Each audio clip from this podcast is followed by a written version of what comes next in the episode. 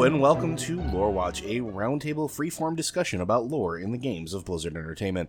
I'm your host, Joe Perez, one of several lore focused folks from Blizzard Watch, and I've got my stupendous co host with me today, Matt Rossi. How you doing today, Matt? I got a game called FASERIP the other day. It's basically the old Marvel superheroes game stripped out of all the trade dress and stuff. Oh, because okay. you can't copy. You, you know, you can't copyright game mechanics. So you could right now you could make a game where you roll a d20 and effectively it's you could just make Dungeons and Dragons again, and people have multiple times. Um, so they did that with the MSH game. I mean, it doesn't say that anywhere in it. They don't even once mention the game, but it's the exact same system with fighting, agility, strength, endurance, reason, intuition, psyche, that whole thing. The whole uh, system of ranks, you know, starting like a very small and then going up. They use different names, but it's the exact same. Anyway, because I have that, I now have a whole list of new adjectives to call you the next time we do our podcast. Oh, I'm looking forward to it, and that means I might have to actually invest in it myself. It's free. well, then I have to It's- invest my time. yeah. it's it's straight up free. I, I a friend of mine pointed it out to me. I went and got it off of a Roll20. It's it's up for nothing. I'm I'm actually seriously considering using it if we do a supers game because hmm. it's it's one of my favorite game systems. Although it is a little complex, so I'm I'm on the fence about it. Well, you know what? It's also complex. Sometimes we get some very complicated questions from some of our listeners out there. And, no, uh, let's keep talking about role playing games. uh, but we do love when you guys send us questions. So if you have questions for this podcast or the other podcast or even for the queue, uh, you can always send them to us. We do have Discord channels set aside specifically for it. Uh, one for patrons. Uh, and then one for general use. We always check the patrons one first, uh, and then everywhere else. And then if you want to as well, you could also email us at podcast at blizzardwatch.com. Our first question comes from Zunam, a Death Knight of Nessingray. I or Nesingwary. What I can never pronounce that for whatever reason. My brain just doesn't like it. Uh, question for Lorewatch: Are the Nerubians connected to Yogg Saron the way the Qiraji are connected to C'Thun?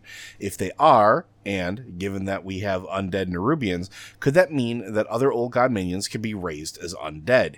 If not, could you speak to where they come from? yes. Do you want me to go?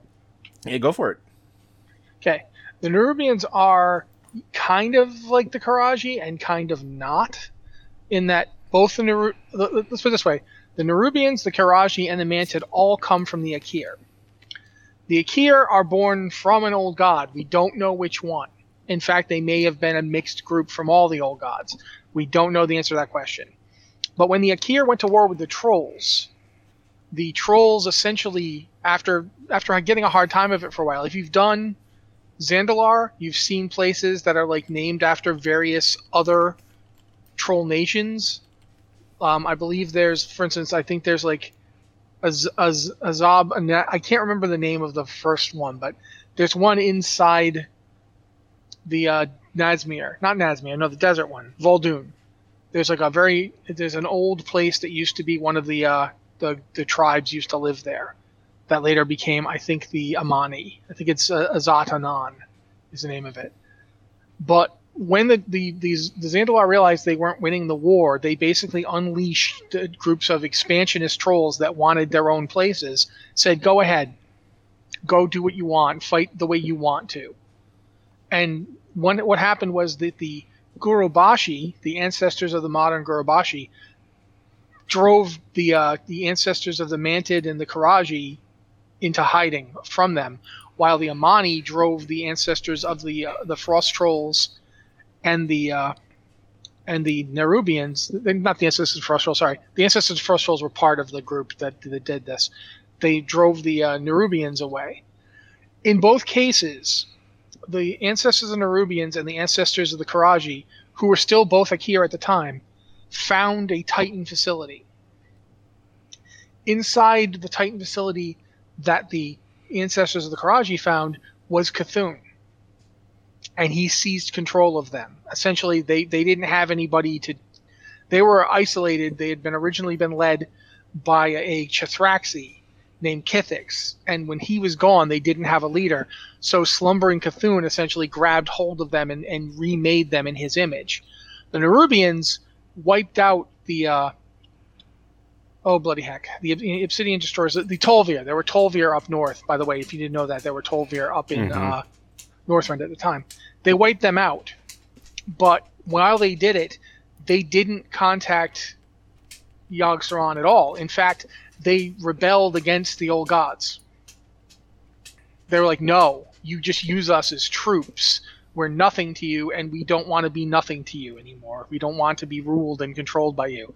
So the Nerubians, I don't know if you remember this, when you went to um, the, the various Nerubian dungeons in Wrath, the Nerubians were opposed to both the Scourge and the Old Gods.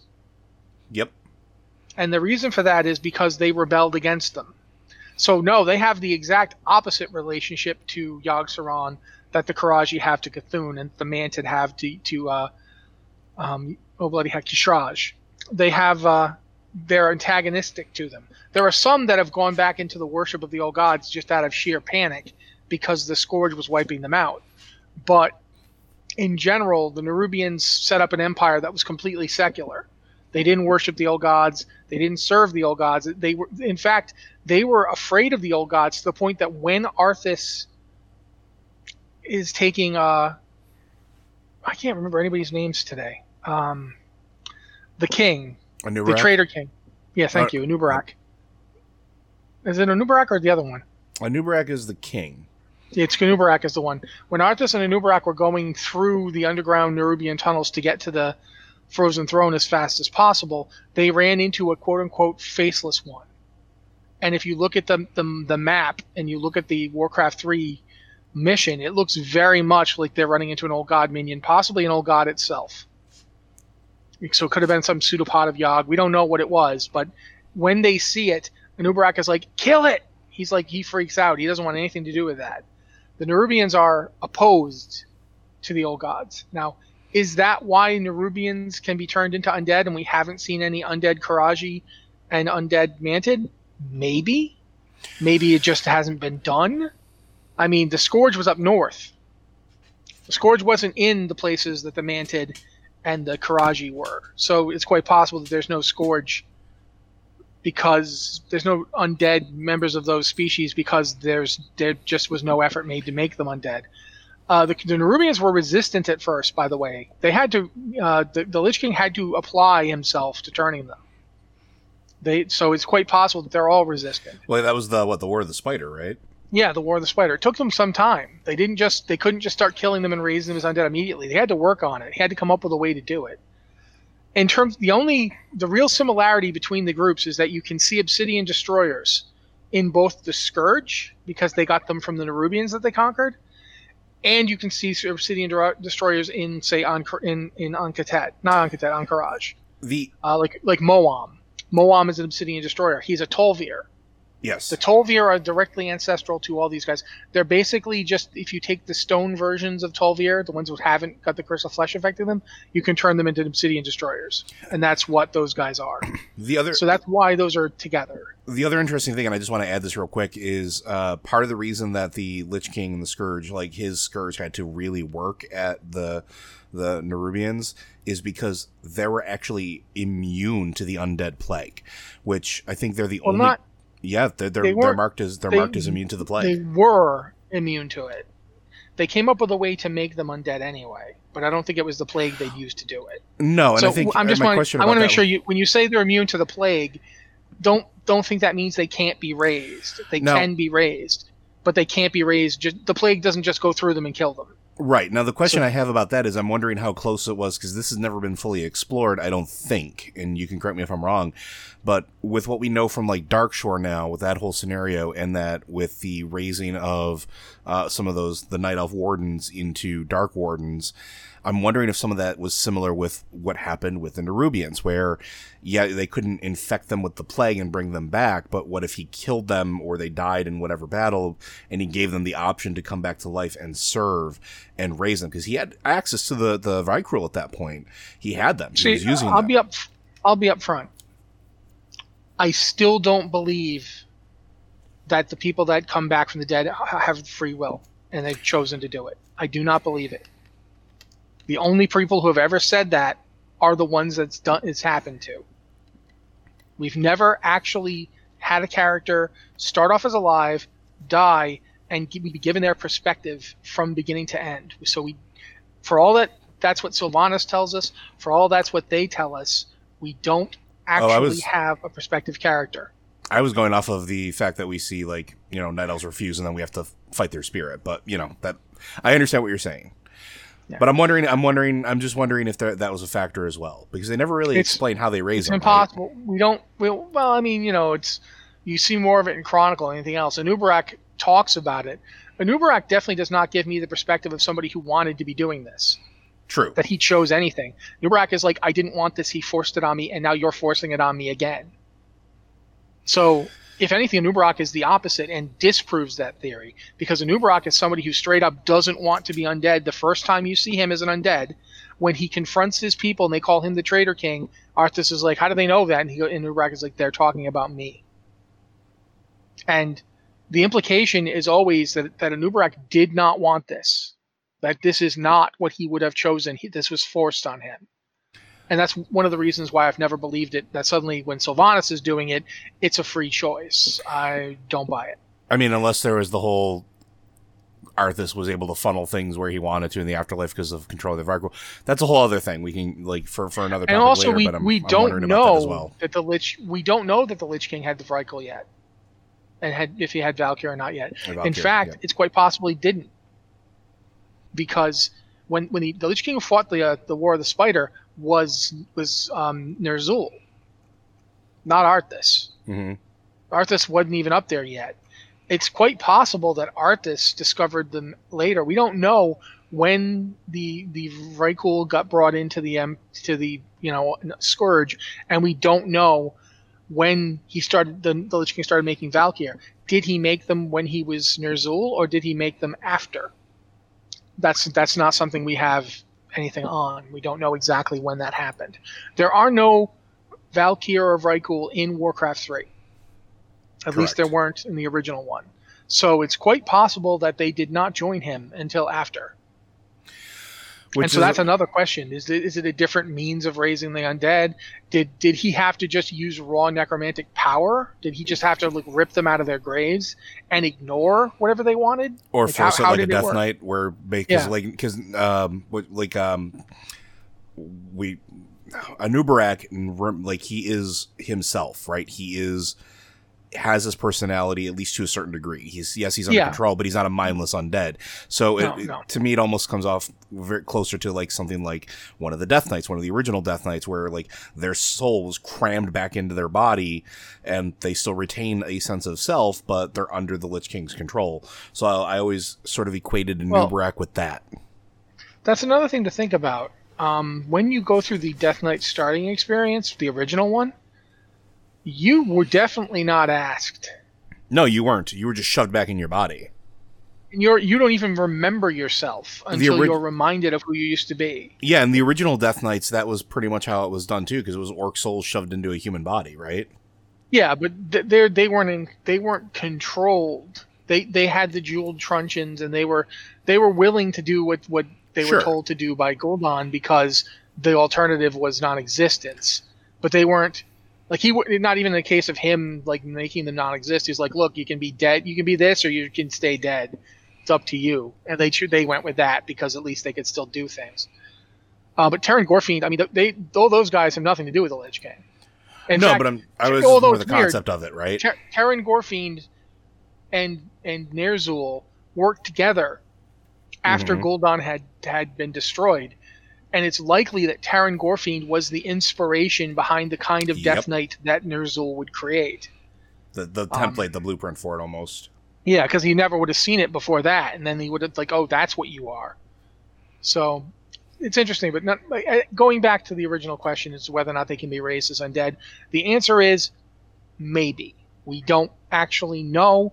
They would probably be immune to this to the uh, plague of undeath, just like Worgen are immune to the plague of undeath because of their connection to the natural world. They can be made undead. You can raise them as death knights, but they're immune to the plague. Uh, so you can't just you know hit them with like disease and they'll pop up as zombies. They're immune to that. Which in a similar way, it's it's quite possible because again the uh, the Nerubians and the Qiraji and the Mantid are connected to the old gods. They're creations of the old gods who are themselves blasphemous creatures from the void. So it's quite possible that that connection keeps them from being affected by the uh, the plague of undeath. But that goes to the second part of the question of whether or not the other ones could be raised as undead. I think that the uh, Nerubians make the case that yes, you could. Uh, it just depends on the method in which they are becoming undead. We know that the plague won't work, but as Matt pointed out, raw necromantic power, yeah, that could probably still work. Uh, whether it's raising them almost like as death knights, that could also just work. We just haven't seen the other ones yet raised as undead. But I always wondered about that too, with like the mantids in particular, because they're more they they display more humanoid like uh, I don't want to say features, but they're they tend to walk upright. They tend to to have a little more emotion. People tend to at least in my experience, players tend to connect with them a little bit more. Like I could see them being raised as like elite Death Knights. Like imagine some of the Swarm Lords and some of the uh, Blade Lords from the actual Heart of Fear being raised as Death Knights to serve in the Lich King's army. I'm actually relatively surprised it hasn't happened yet, or we haven't seen a Bolvar try to do that before he lost the helm. Well, I mean, let's be fair. Um, Bolvar had plenty of Nerubians, so he wouldn't need to go get other bug people and undead servants if he wanted them. Uh, in terms of the Qiraji, there are just as many personalized Qiraji. It's just that we only mm-hmm. ever got to see them as bosses in a raid.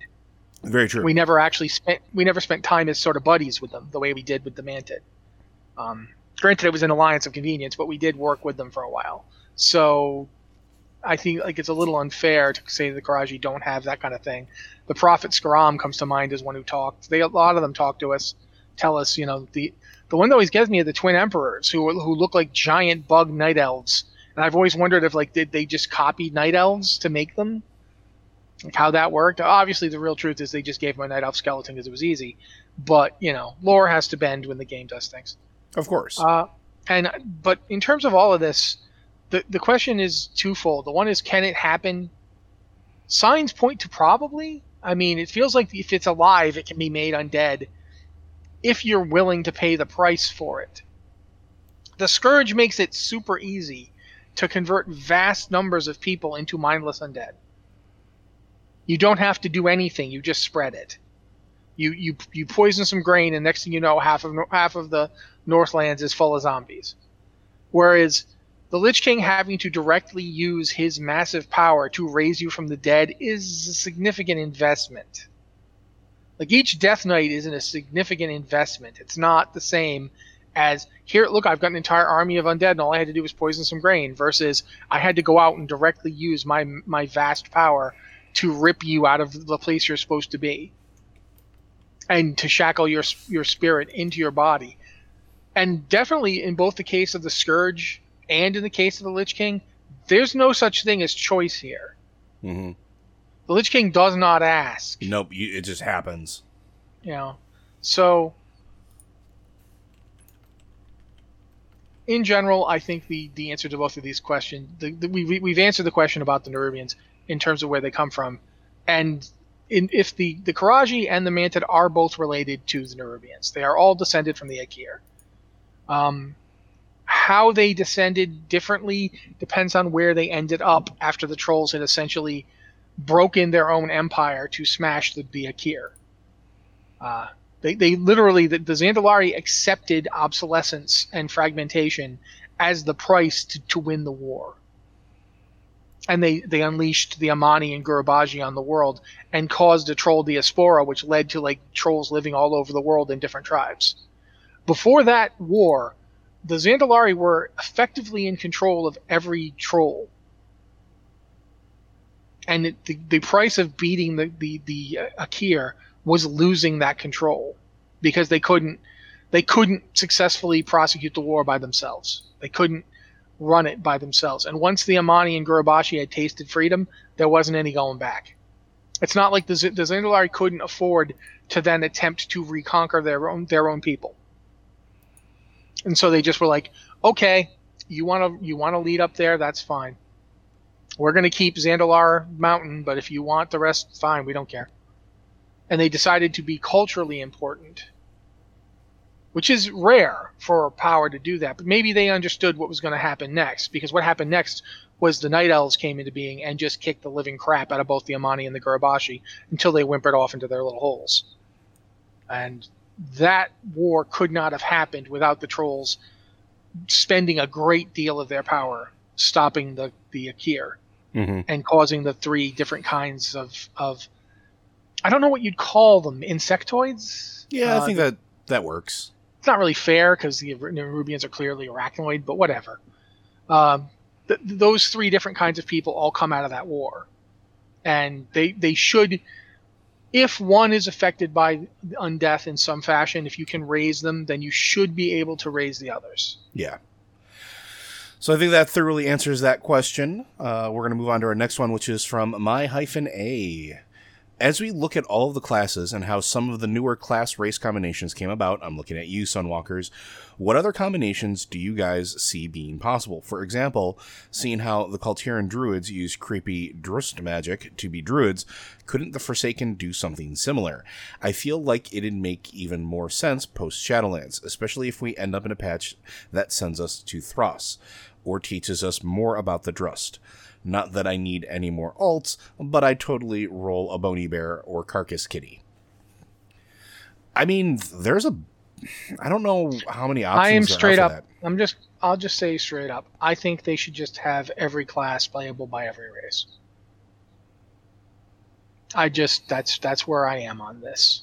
I think we are way past the point of race class. In, in it just the fact that we have Forsaken might as well be druids. Not only do, do we have the Drust tradition mm-hmm. of like you know death as a part of the balance, but we've got two different kinds of human who can be druids now. Out of the, you know, it's like Forsaken are all dead humans. Why not? We've got the wolf humans. I think I described it once was original re- original recipe, extra beefy and wolfy. Technically, Forsaken are deady. You know what I'm saying? They're the lean option. not no no they're not lean. They're like you know jerked. If you want to get like that about it, they're like you know sun dried, plague plague kissed. I don't know what word you want to use, but the point being, they're effectively dead people. And if you've got a kind of druidism that touches on death as part of the balance, then yeah, why not? we we've talked about this a lot in the past and we've had a lot of, of previous episodes where we've we've come up with the merits of it but i'm with matt on this one and i think there's justifications to be had for any race class combination. We've talked about like night elf shaman. They are absolutely a thing that I could see happening and and or, or blood elf shaman in general like why not? Those are things that make sense lore wise uh, maybe you have a uh, Draenei who you know focuses on the light to form their you know druidic forms. The light is part of nature. The light touches everything. The light feeds into that cycle. Why wouldn't there be a connection there? Why couldn't there be a connection there? Um, I mean, for that matter, I mean, Blizzard themselves teases stuff all the time. oh yeah If you went through the Paladin Order Hall, you saw the Night Elf Paladin. yep there was a night elf paladin there So if we're gonna have Night Elf Paladins in lore, let's have them in game. Um, th- there's just a lot of this stuff that I feel like we've we've gone past the point where it even makes sense lore wise. The thing is, is that if you have you, you want to have organizations that are unique to specific races, I get it, but the past however long it's been 16 years we've been playing World of Warcraft. In that time, all these groups have been bumping into each other. They've Working had together. order halls. Yeah, it just it beggars and and the the restrictions are strange. Like the idea that you can't have a Draenei warlock when the Eridar are the most famous and powerful warlocks in existence, and they're Draenei, or, or more accurately, the Draenei are them. And especially now with like the legion on the back like the back foot so to speak and like i'm not going to say they're defeated but we push them back. So the lorish reasons of oh the corruption of sargeras the corruption of archimonde and, and kil'jaeden and blah blah like that's not as much of a factor now. Like we've gotten rid of some of that that this is why they don't do it. Maybe now they could. It, it but it makes a lot of this makes perfect sense to to allow. Like something that's always bothered me is we've had how many wars at this point that we've actively participated in in game at least a couple I think we're up to four. Yeah, I think we're up to four. So what happens during those times? This is something that like my grandfather told me about when I was a younger kid. Is that when you're in the foxhole with somebody next to you, even if you don't know them or they're from somewhere that you're not from, you learn, you you understand things, you talk about things because that's what you do. Or if you're like up at night on patrol or or on lookout, you talk to each other, you learn about each other. You don't have another choice. It's not like you can whip out a television or a newspaper and, and just kind of like go about your day because that that's not generally how these things worked. And that's how they work here. Like in world of warcraft like when you're in war and you're you're bunkered down you're with different races you're with different classes you're gonna talk. You, there's going to be conversation. Even if you like canonically hate that class like if you know we can go with the fantasy racism or whatever but you're going to talk even then at that point and you're going to learn something and maybe that sparks something. And the fact that that hasn't happened really in, a, in any large scale bothers me Well, plus, I mean, there's something else that's not even related to that, which is valid. I'm not disputing anything you just said, but there's also the fact. Sorry, I had to cough there. Um, when you are at war with something, you study how they fight. oh yeah absolutely The, the idea that the the the Eridar are the master warlocks of the universe, even if you don't want to be a warlock yourself, you are going to learn about how the warlock magic works in order to oppose it, and that means there's somebody in Draenei his, you know society who is an expert at warlock magic, and who could effectively be a warlock, even if he doesn't. He still know this is the this is how we get atom bombs. You know you know knowledge from multiple sources is combined and you eventually make a weapon out of it because that's what happens in wars you try to make the best new super weapon you can the horde has been making super weapons for like three war chiefs now oh yeah you're going to tell me at no point did any forsaken think hey there's that undead guy in the Naxxramas who can use the holy light we should get in on that or or the mages, human mages, going, you know, they did this against us. Maybe we could do this against them.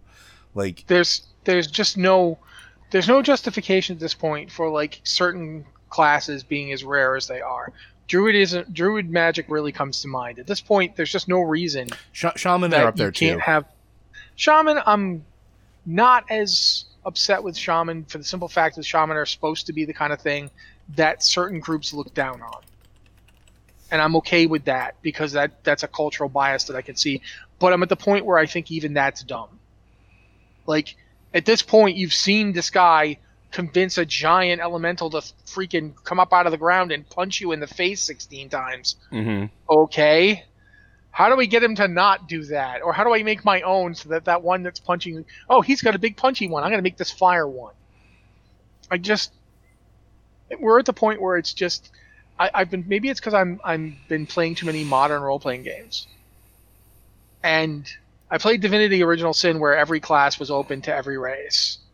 And any D&D based game, every class is open to every Even now, yeah, like in, in in people that argue that D and D used to used to be restrictive. The key word there is used to be, not anymore. Yeah, and it, it hasn't been for like two editions now. Easily, you know so i feel like the time has come for this to just be a thing you if you want to say it's rare fine it's rare my character and, and the other The- 35 who are going to roll it because of course they are but my you know fine the player character is the only one who's really doing we it. well, but that, nevertheless the lore the lore doesn't have to fit the player base right? The lore just has to fit the world. So the lore could be whatever. They could say like you said that they could be rare and there could be a thousand players running around as that that particular class race combination. That doesn't change the story right? Like we've already experienced that how many times and how many class specific stories? The i mean the shaman order hall was all about that. And yet how many shaman players are there in the game? So like they're, they they can't even hide behind that anymore because the player base doesn't have to inform the lore or vice versa. Just make it available and then the rarity is the story and that's fine. So and, and there is if you want to have lore justifications though there are there. They're there for everything. Oh yeah, you can you uh, can. if you can if you could put in a Tauren who's like, hey, we've discovered the sun, and now we're gonna have priests and paladins, then you could put in a night elf. You could put in a blood elf who's like, hey, remember how our ancestors used to use magic to control plants? I figured that out. So yeah, I'm gonna teach you how to be a druid now. And you could totally have a night elf who's like, "A Elune has decided to ena- to empower my blade. Boom, paladins. You, you it doesn't take a lot of effort. This could be done for everything. And I think Shadowlands is a really good opportunity to do that if they really wanted to, simply because we're going to places where uh, a lot of cross pollination could be a thing. A lot of understanding and learning can happen. Like you're talking about druids. Uh, you go to Ardenweld, you're a night elf. Whoa, what's going on here? Ardenweld seems very druidy to me.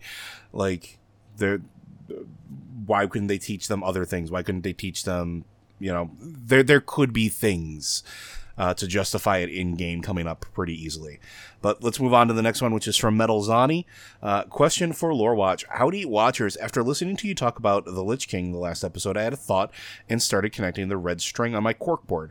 I believe it was Uther to first day there must always be first say there must always be a Lich King in the Hall of Reflection dungeon.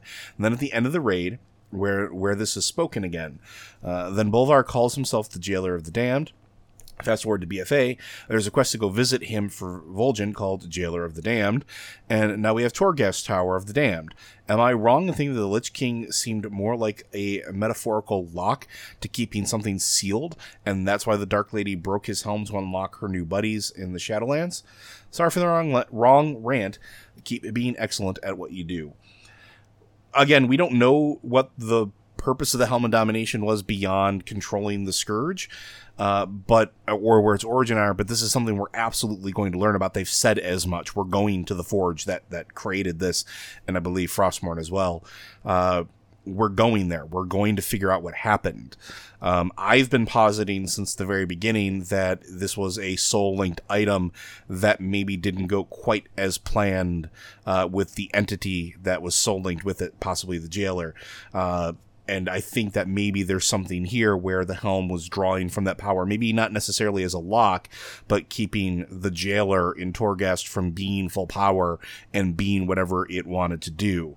So I think there is something here where the helm is instrumental in that, but I'm not sure that it was necessarily just a lock. I think it was more than that. What do you think? Well, I mean, people use the word lock to mean a lot of things. Sure. And a lot of times people, when they think lock, they think key. But how do you get? Let's say you live in like one, you live on the Atlantic Ocean, and you want to get to the Pacific Ocean. You can go the long way around. Mm-hmm. You can mm-hmm. sail entirely around South America. But say you don't want to take that much time. And while it'll take more time in the short run, once you've dug a canal, yep, the, the in the long run, it will save tons and tons of time. People will be able to just go straight through. However, because of things like elevation, you can't just blast through a continent. Even a even a small isthmus of land between two continents is a significant amount of land to shift. Which is why they so, created lock systems. They have lock systems, so you go up and down a level in order to get to the place you're trying to go it's quite possible that the entirety of the, the Helm of Domination acts as a means to effectively raise and lower the amount of the Shadowlands that comes through into our world. Right now, it's been destroyed, which would be like dynamiting a canal and blowing open all the locks. You do that, and the canal just literally streams through. You've got no regulation at all and that's that's problematic if you want to maintain normal things. You want to get people up and down in a normal way. But the shortcut still exists, and that's what that giant hole over Northrend is going to be. That's one possibly one metaphor to look at it. The thing is, is that none of this is established yet. As Joe said, we don't know the answers, but also we're looking at it. We often look at things in a binary way, mm-hmm. and it doesn't necessarily have to be a binary way like it isn't just that there's a hole open that allows the Shadowlands into our world. That world that hole also allows our world into the Shadowlands. It's quite possible that a lot of the problems happening in the Shadowlands right now are because of too much of our world. Our world behaves differently. It has different rules. It has different laws of nature. It has laws of nature. Other planes of existence affect it. Shadowlands is not directly affected by other planes of existence usually. Now suddenly it is and by you... one by one plane of existence that is touched by lots of other planes of existence. It's quite possible the Helm of Domination was created to keep the Shadowlands pure, to keep us isolated, to keep traffic to go into one direction. Or Things are supposed to go from our world to the Shadowlands, not from the Shadowlands to our world. And if the Shadowlands wanted to keep the flow regulated so that stuff comes in, stuff goes out, now suddenly that's not the case anymore. It's not regulated. That makes a really good point because now I'm starting to think about the whole uh, world soul and spirit situation and wondering if maybe that's what happened all that long ago. Because what do we, we we've learned about on where there was no world soul, soul consuming the spirit and spirit ran rampant. We had the overgrowth. We had all of that happening, and then that created that whole situation there. But on Azeroth, that's not the case because we have a world soul, because we have Titan facilities that are being used to to funnel spirit back into uh, the planet itself, at least a little bit. That world soul. We've had a ton of weird situations, like the whole elemental thing and everything else, and wondering if the Helm of Domination plays into it, like you're saying, where that was the only way to keep the Shadowlands from getting any spirit. Or, or to allow them to get any spirit, to have that flow, like you're saying, to keep that spirit from being consumed, that anima from being consumed by the world soul who, you know, would have sucked it in. So that is a very interesting point, and I'm wondering if that might be part of it as well. I like that. Uh, anything else to add on that one? No, I think I'm good. Okay. All right, our next one comes from Ghost over on Aerie Peak. I came back to WoW at the end of Warlords and didn't fully level through all of the leveling zones in a rush to get to raiding. I have two questions from Warlords of Draenor. What happened to the alternate Draenor Orgrim? Does he not exist? And two, is there a story in the Tanaan Jungle or in a Grand Quest to explain how Grommash went from being a bad guy that ran the Iron Horde and wanted to invade Azeroth and take over into someone that we're cool with joining us to fight Archimonde? Okay, uh, you want to do these or you want me to? Go for it. Okay, we do know that Orgrim existed. We we see him. Uh, he's if you're Horde side, you're given a series of quests to con- try and contact him because you remember you're working with that world's version of Durotar. Yep. Um, Durotan, sorry, Durotar's the place. Um, be- while you're working with that world's version of Durotan, he tries to contact his old buddy Orgrim, who is working for the Iron Horde, and it doesn't really work out. Um, he doesn't. He's not willing to betray the Iron Horde, so you can't really. He doesn't join you, but he's there. You see him. Um, I think he eventually does kind of oppose Blackhand, but I don't remember. I, I've Yeah, not done so these at- quests in a long time. Yeah, okay. Well, I'll, I'll fill in on that one then. Uh, it was during the Battle of Shattrath in uh, Warlords of Draenor that Doomhammer and Blackhand actually fight. Um, basically, Doom uh, uh, Orgrim Doomhammer says he will not kill innocents, uh, and he accuses of Blackhand making Draenor burn. Uh, and then basically he gets named a traitor and uh, and is just killed flat out by Blackhand, uh, which really stresses Durotan out. Uh, but that's what happens. Why we don't really see uh, him too much is he, he when he finally shows up and he was the second in command. Uh, he I think he was what I think it was the Grom'kar. I think was the group he led, but he was second in command under under Blackhand. But when he wouldn't kill innocents, he was straight up murdered. And that the battle for Shattrath happened pretty early, as far as Warlords of Draenor is concerned. So that's why you don't see him. That's why he he existed. He just died. Yeah, and in terms of why Grom goes from the box art guy to uh, you know our friend, in quotes. If I played Alliance, he was never my friend.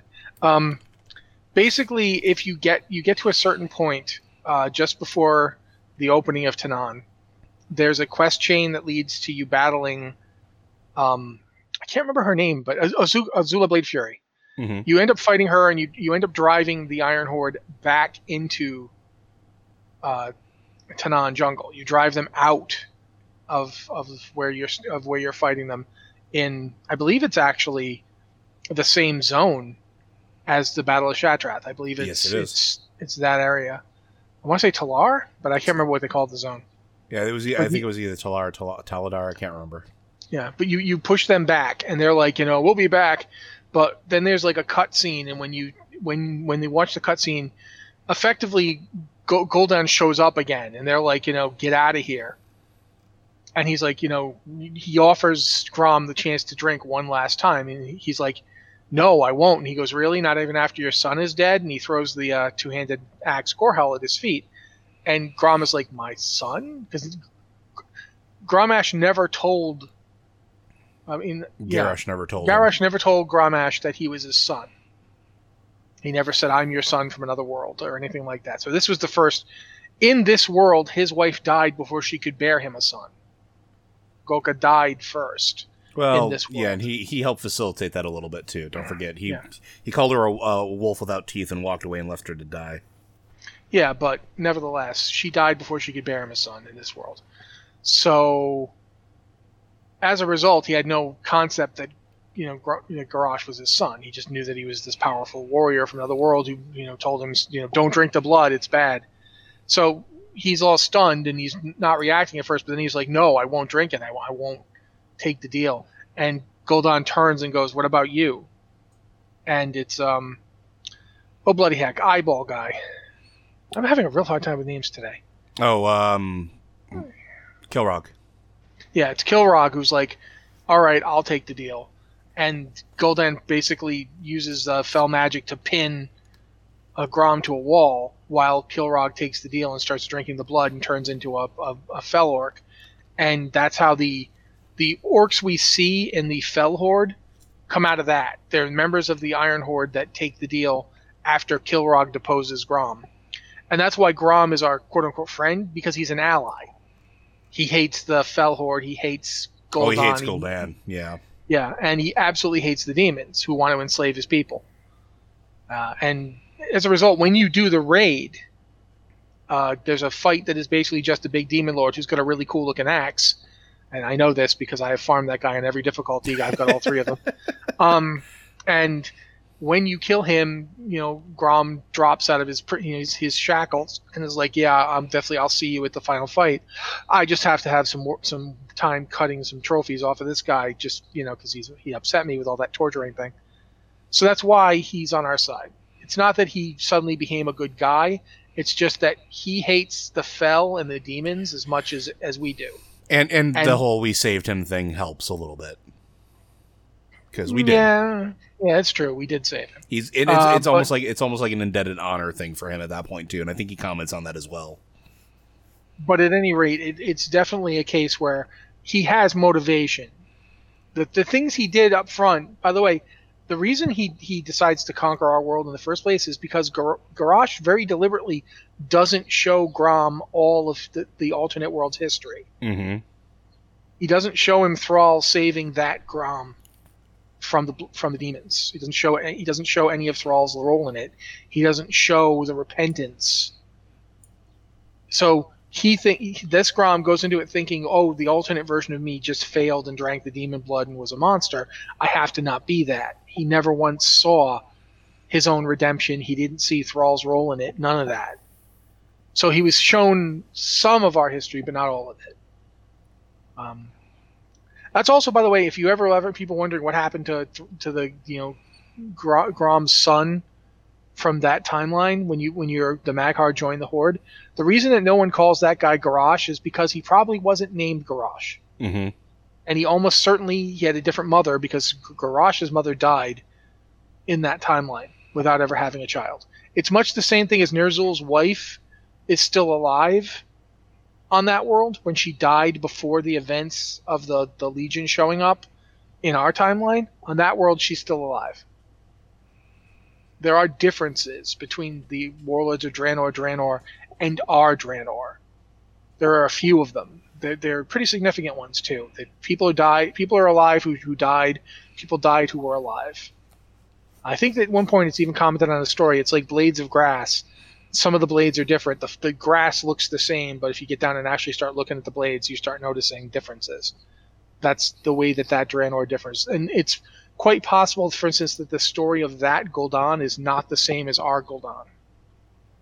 Um, if you re- if you watch the uh, story that they put out, the short for the Gara- from for the Gul'dan from that world, uh, it is not necessarily the same as what happened in our world with our Gul'dan. So that's that's something to keep in mind. Our next question Greetings, watchers. Enjoying the weekly episodes with both Matt and Joe while still missing Anne. Yeah, we, we miss Anne too.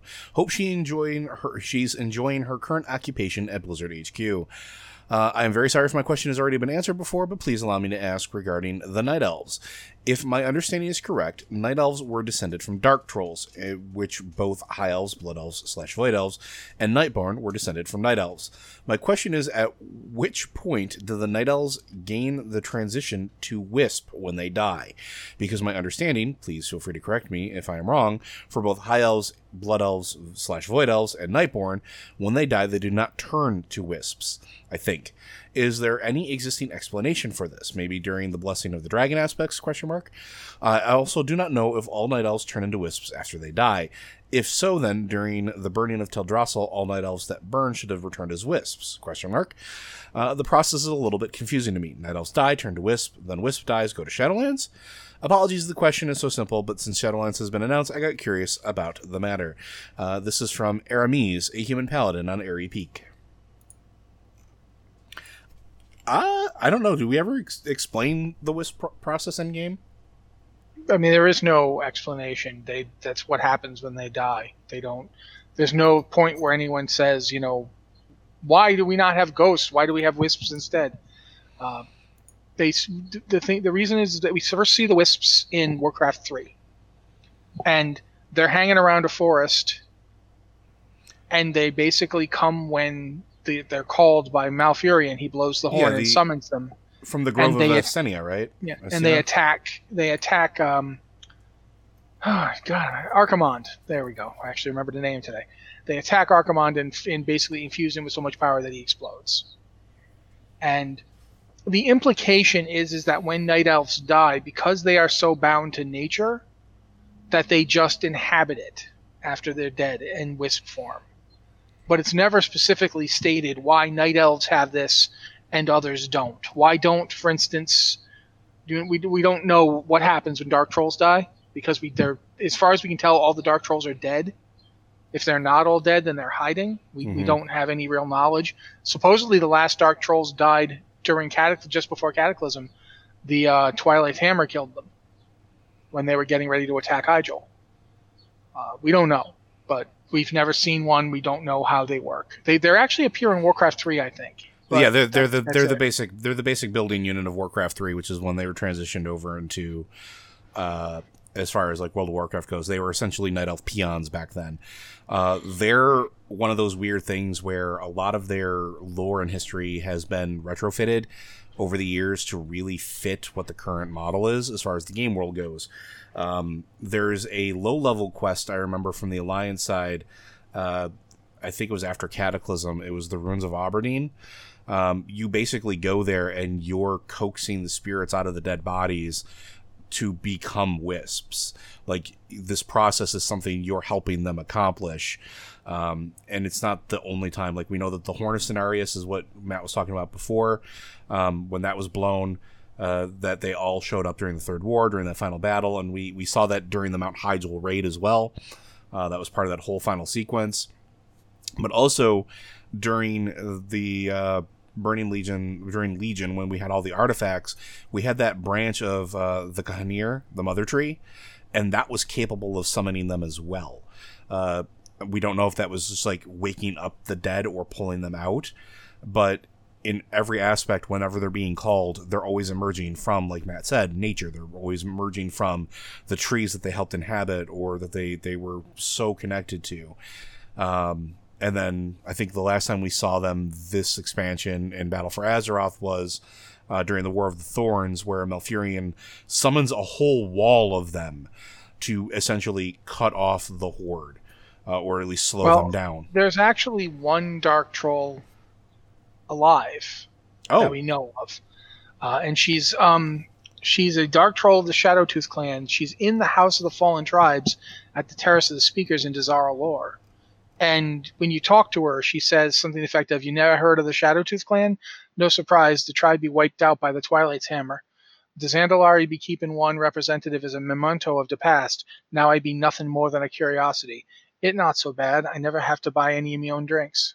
Hmm. So That's the one that we know of. And she's a female dark troll. She's in Dazar'alor, as I said. She just looks like a troll. There's nothing specifically about her that you look at her, you don't say, "Ooh, that looks like a night elf," except her skin's kind of a blue color and her hair's kind of green. So at least I'm looking at it, and it kind of looks green in this picture, but it might be a darker blue for that matter. I keep in mind blood in my eye, so I have trouble with certain things. But yeah, there's one left alive. The rest we don't see. The Shadow Tooth are the only ones we've ever seen. Mm-hmm.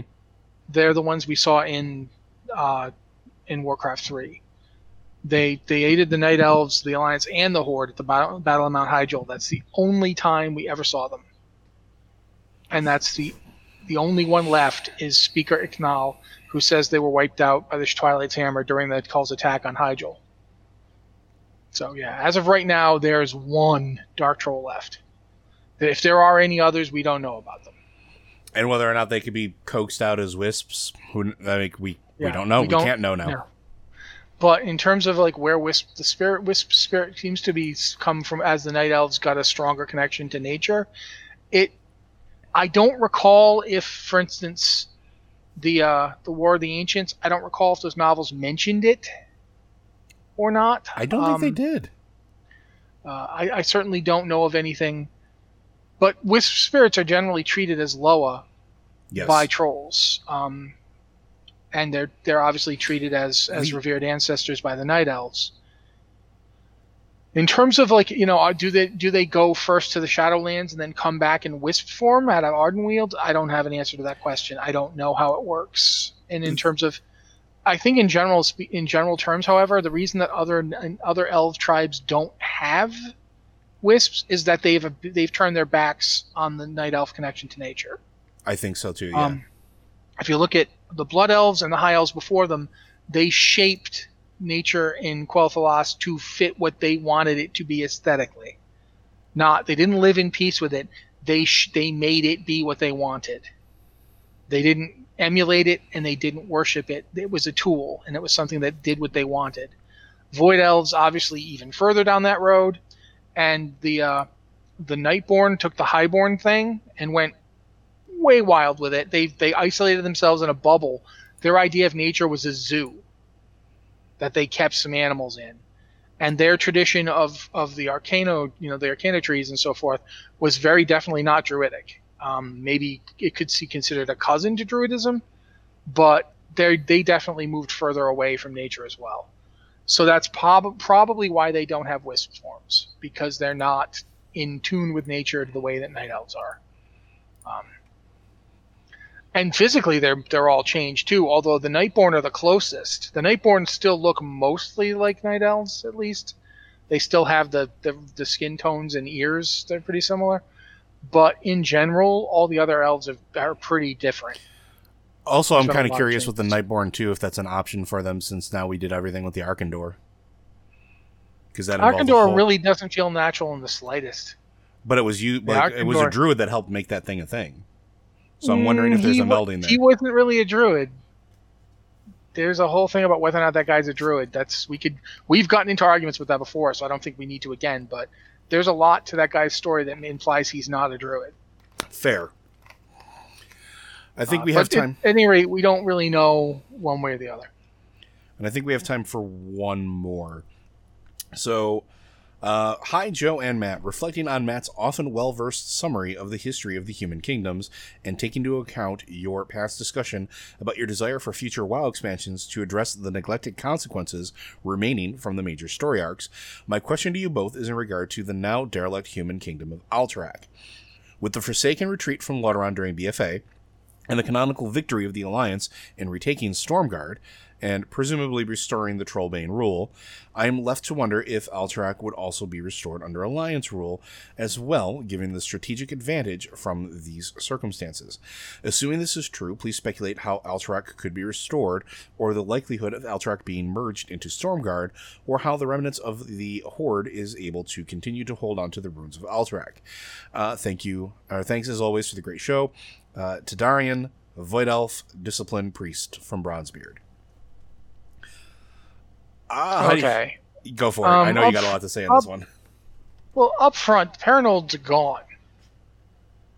the the Perenolde family, the ones that that ruled Alterac, uh, and King Aiden Perenolde betrayed them during the Second War, and allowed the Horde to pass through Alterac in exchange for a, for a promise from them that they wouldn't harm Alterac or its people. He just straight up, you know, he he, he just straight up made a deal with them. Uh, when they found out, the Alliance was so mad that they smashed Alterac. They just destroyed it. Um, there, there's nothing. It's very hard to say there's anything even left. So today, there's no Alterac really. There's like there's some ruins. There's there's some cottages and stuff. It's not like there's this the nation does not exist. Uh, the lands are gone, and the, the, position of ruler of of Alterac is gone. Like both, there's been like two people who've, who've like from the Perenolde dynasty who've claimed it. I think they're both dead now. Mm-hmm.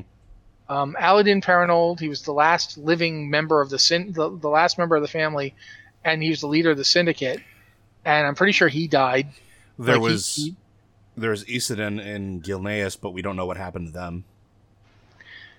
Isilden Perenolde, yeah, he was he fled to Gilneas, but he he got backed by Genn Greymane, but he didn't really get to do anything. Like as far as we know, we don't even know if he's alive. Right. That's what I'm getting at. We don't know if he's even around still.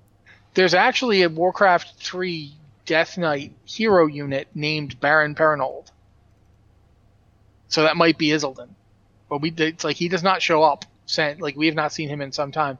And as for the third guy who claimed to be related to them, uh, his name was Daval Prestor, and he was a big dragon. Uh, so yeah, he was Deathwing. So unless Deathwing comes back, I don't think he's going to be making any claims. I think as of right now, it's like I don't know what Blizzard's planning on doing with the whole Forsaken story. I, I'm I've played more Night Elves, so I tend to focus on the Night Elf story and so forth. But if you're Forsaken, you're in a really weird place right now.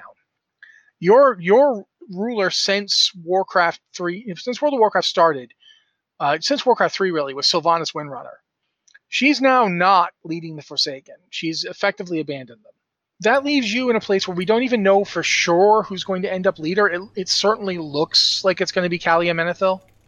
Like the game has been making a lot of strides towards Calia Menethil. Oh yeah. Possibly with the help of like other figures, including um, oh bloody heck, I can't remember her name. My God, I'm having trouble with names today. The the one that's the undead girl who's Lillian like Voss. a spy. Thank you, Lillian Voss. Mm-hmm. Lillian Voss seems to be involved in some fashion, so that looks to be what's going to happen. But I can't say for sure. You know, we haven't actually gotten there yet. But if if you look at it, the Forsaken have lost like their entire starting zone, just like the the Night Elves did. It's gone. Like they don't have any of it, and it's very unlikely. Like people have like said, well, you think they went over to like, did, where did they go? Like, where, where, like, they couldn't all have been evacuated. Are there any, like, did they move over to the Plaguelands? And that's certainly possible. Um, we were talking about this. I think it was last week, weren't we? I think so. Uh, I'm sure I can't. I'm drawing a blank on this on the city in question because it's the one that Sylvanas had originally claimed. Uh, it, originally, Chromie was there. I'm, I'm not. Oh, uh, why? Um, goodness yeah, it's it's really bad today for me in terms of remembering names. Uh, but that zone, that area, that city, that could be one place the undead went. They they absolutely could very well go to Alterac because there's nothing there. There's a there's a there's an ogre infested ruin. It would be the work of a couple of hours for them to clear that out, and they could use the ruins of Alterac. They could set up shop there, but we don't even know. Like right now, I don't even know what the status of Tarren Mill is. Mm-hmm. Like, do, do, the do the Forsaken still have Tarren Mill? Like, remember they killed everybody in South Shore. They completely took over that zone. Do they still hold it? Do they have those farms in that area? How much of the you know with the alliance having taken pretty much canonically the alliance has taken over the entirety of of Stromgarde and that zone. The horde does the horde still have Hammerfall? if they do, do they they still have Tarren Mill? Like they they would effectively be surrounding the alliance there. Like th- there's a lot too. We don't know. We have no idea what's going on. So it there's really no feasible way you could create you could put somebody on the throne in Alterac and because there's just nothing there. You could claim Alterac. You absolutely could. Uh, but it's kind of like you'd have to basically recolonize it. I think is what I'm trying to get at. You'd have to basically clear out the ruins. You'd have to set it up. I think either faction has an equal chance of being able to do that. In some ways, the Forsaken and the Horde would have a better shot at it because they'd have support from coming down from Quel'Thalas. They'd have Hammerfall as a possible base. Uh, they'd have Revantusk if you want to head all the way over. They've got bases in the area. The Alliance, however, would is probably wants to reclaim Silverpine and they want to reclaim Gilneas. Mm-hmm. I don't think they'd go for Alterac first. I don't think so either. I figure that their their their option is now that they have Stromgarde, they'd probably try to set up some kind of supplying base on the way to Gilneas, and then just claim Gilneas, and then push up from there. Uh, that seems to me the more likely option, rather than going to Alterac, a place which is you know synonymous with treachery, and which has no real strategic value anymore because there's nothing there. It's not like the ruins of Alterac command the pass anymore. Where it's not like when the third war, the second war, where the Horde used Alterac as a way to sneak into Lordaeron. No one's going to be doing that right now. Oh, by, the, by the way, the city we couldn't think of, I just remembered it's Andorhal. Andorhal, thank you. Yep. Uh, I, yeah, couldn't get that in my head. uh, but yeah, I think in general, the entire area feels like it's up in play. And if you're like playing a Forsaken right now, I feel like they kind of need to come up with a way for the Forsaken to reclaim their area. Just because if you don't, They're sort of in the wind. yeah, where are they going to go? Like, are they going to just all live live in in Orgrimmar forever? Are you going to create a colony for them somewhere? You give them Azshara? Like, you know, the, the with the Alliance having won at the Battle of Darkshore, the Horde's in the worst position on both continents that they've ever been in. Mm-hmm. Like they they've the Alliance is now very firmly encamped in Hyjal, so they they're like looking down at you. Uh, they've got Darkshore back. Um, they're probably going to push into Ashenvale again, uh, especially since it's the Night Elves, and the Night Elves don't care what peace, peace treaties Anduin signs. They they are absolutely unconcerned with them. They are not going to obey them. They're going to try and take back every piece of territory they've ever lost. So you've got that pressure on Kalimdor, and then meanwhile you've got all these Forsaken with no place to go. You know, I feel like they've got to try to reclaim the areas that were theirs originally, which would certainly throw a spanner in the Alliance's plans to take back Gilneas, much less claiming some place like Alterac, which is so out. I just I don't see it happening. Yeah, and and I agree with everything that Matt said. Like it's one of those things where I think it would be cool to see some of that, but I mean, I think the last living or I, I can't even say living, the last person that can claim any lineage to any of those places is an undead NPC at this point in in one of those zones and that's it. Like I don't think that it's going to be a higher priority compared to some of the other options. And honestly, like, while I would love it to eventually be dealt with, and I think it would be a very interesting story, um, the sort of like the reestablishment of those areas, like the Kingdom of Alterac, and and and sort of like putting that back together. I could see the Alliance trying to do something along that later on, like especially with everything that's going on with Anduin and the human side of things in general. I could see him trying wanting to rebuild that at some point and appoint somebody as the new, you know, first of that line or whatever the case is. Like you are now the the preeminent family of the Alterac, right? Like that's, that's how remember the, the last time they tried that again, it was Deathwing. Of course. I'm just, So but I'm, I'm- saying, I'm not I'm- saying that, I'm not saying that it was good. I'm saying that I could see them trying to do something like that again.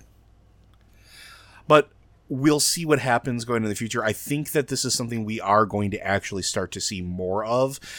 And I think mostly because of what Matt said. And something that I've been thinking about a lot is how do you re- like how do you reconcile these starting zones for these races now that things have progressed forward story wise. And we always knew that this was going to be something that happened, especially after the major events of Battle for Azeroth, after Teldrassil burning, after uh, Undercity going away, and, and Brill sort of like now being up in the air. How is that all going to work out? How is that going to play out? How's that story going to be? Uh, we're going to find out more about that, I think, coming into the future. And I think there will be something that deals directly with that. I don't think it'll be upfront in Shadowlands. I think it's going to be something we catch maybe at the end of it and maybe leads into sort of the aftermath of Shadowlands. Because again, going back to something we talked about before, we know that there's going to be erratic time jumps in Shadowlands while we're there, but that doesn't necessarily mean that like our key NPCs are all going to be going there. That doesn't mean like Anduin's going to be jumping through the portal. He's got other things he's got to deal with here on this plane of existence that he's probably not going to be worried about going into the Shadowlands. He's going to leave that probably to the heroes. And so what happens during that time frame, what happens during, you know, if it's 5 years, 10 years, 20 years while we're over there, we don't know how long it's going to be. We know that there's going to be some time time screwery going around. Uh, but what happens in that time frame because the world will change or should change while we're dealing with the other things. But it's a good question. We will see what happens. Hopefully uh, we get something about that in the future. But Blizzard Watch is made possible due to the generous contributions at patreon.com slash blizzardwatch. Your continued support means this podcast site and community is able to thrive and grow. Blizzard Watch supporters enjoy exclusive benefits like early access to the podcast, a better chance at having your question answered on our podcast or the queue, and an ads-free site experience. Uh, Again, if you have questions for the podcast, be sure to send them in. You can send them to podcast at blizzardwatch.com, and that can be for either show. Uh, hit us up on Discord in our Q and questions channel or our patrons only Q and podcast questions channel. Let us know. Uh, and we have some exciting things coming up in the very near future for you, uh, going along with those themes that you've been sending in. So thank you very much for that. Uh, and we will see you next week.